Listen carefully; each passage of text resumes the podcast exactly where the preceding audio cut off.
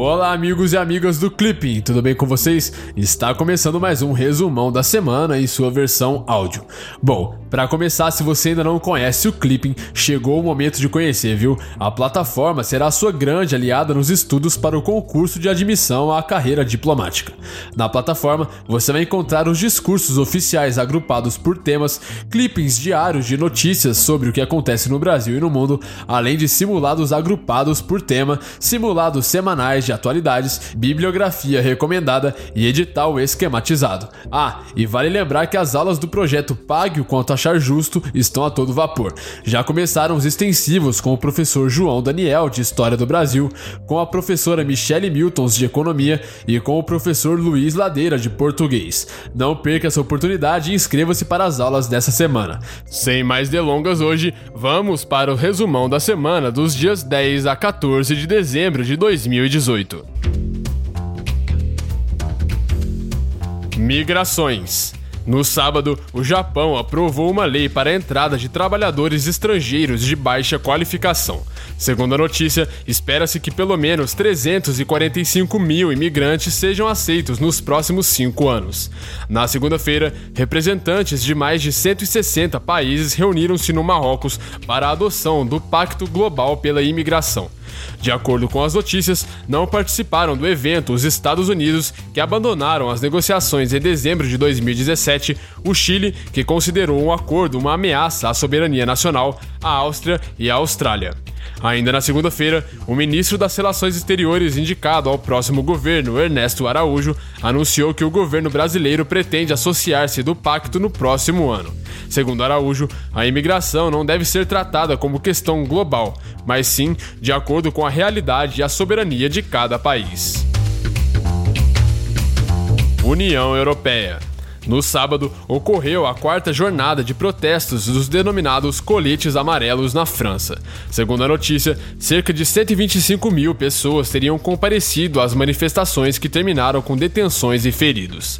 Na segunda-feira, o Tribunal de Justiça da União Europeia decidiu que o Reino Unido tem a capacidade de revogar unilateralmente o artigo cinquenta do Tratado de Lisboa.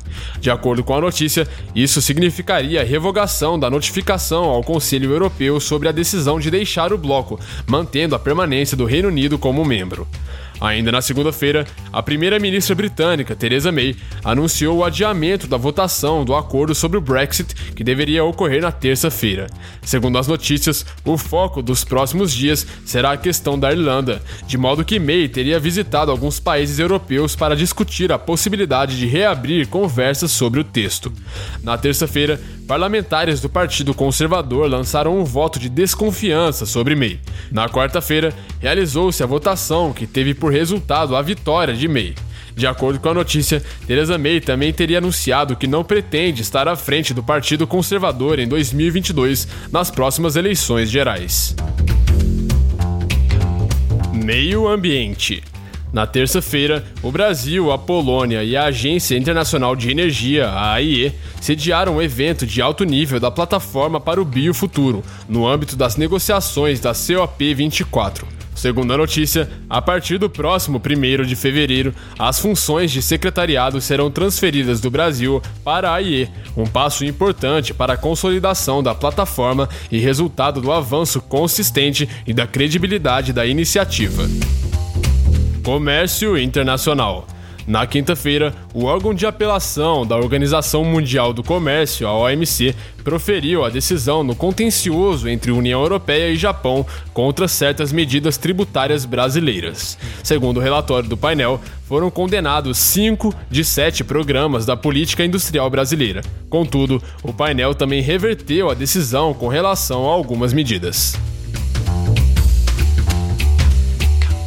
América Latina e Caribe. Na quarta-feira, a chanceler alemã Angela Merkel afirmou que o novo governo brasileiro do presidente eleito Jair Bolsonaro tornará mais difíceis as negociações de um acordo comercial entre União Europeia e Mercosul. Segundo o ministro da Agricultura, Blairo Maggi, o Mercosul estaria pronto para fechar o acordo, porém, os europeus ainda não querem concordar. Política externa brasileira.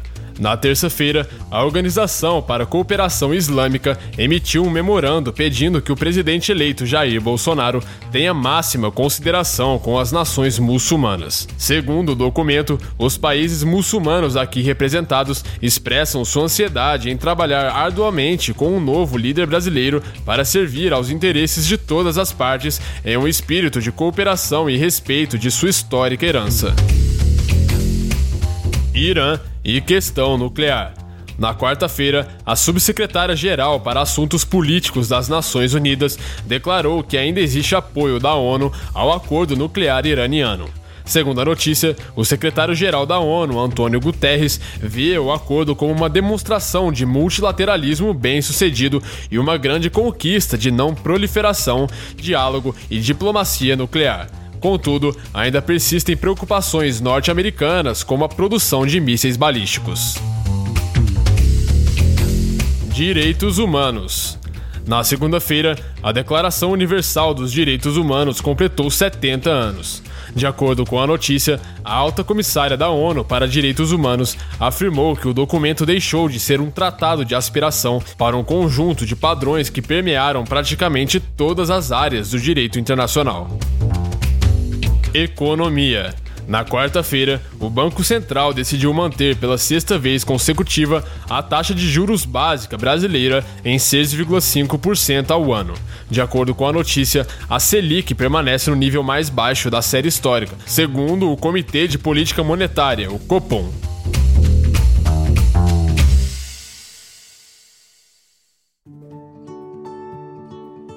Então é isso aí, essas foram as atualidades dessa semana. Eu espero que você tenha gostado e que o nosso podcast possa estar te ajudando a estudar.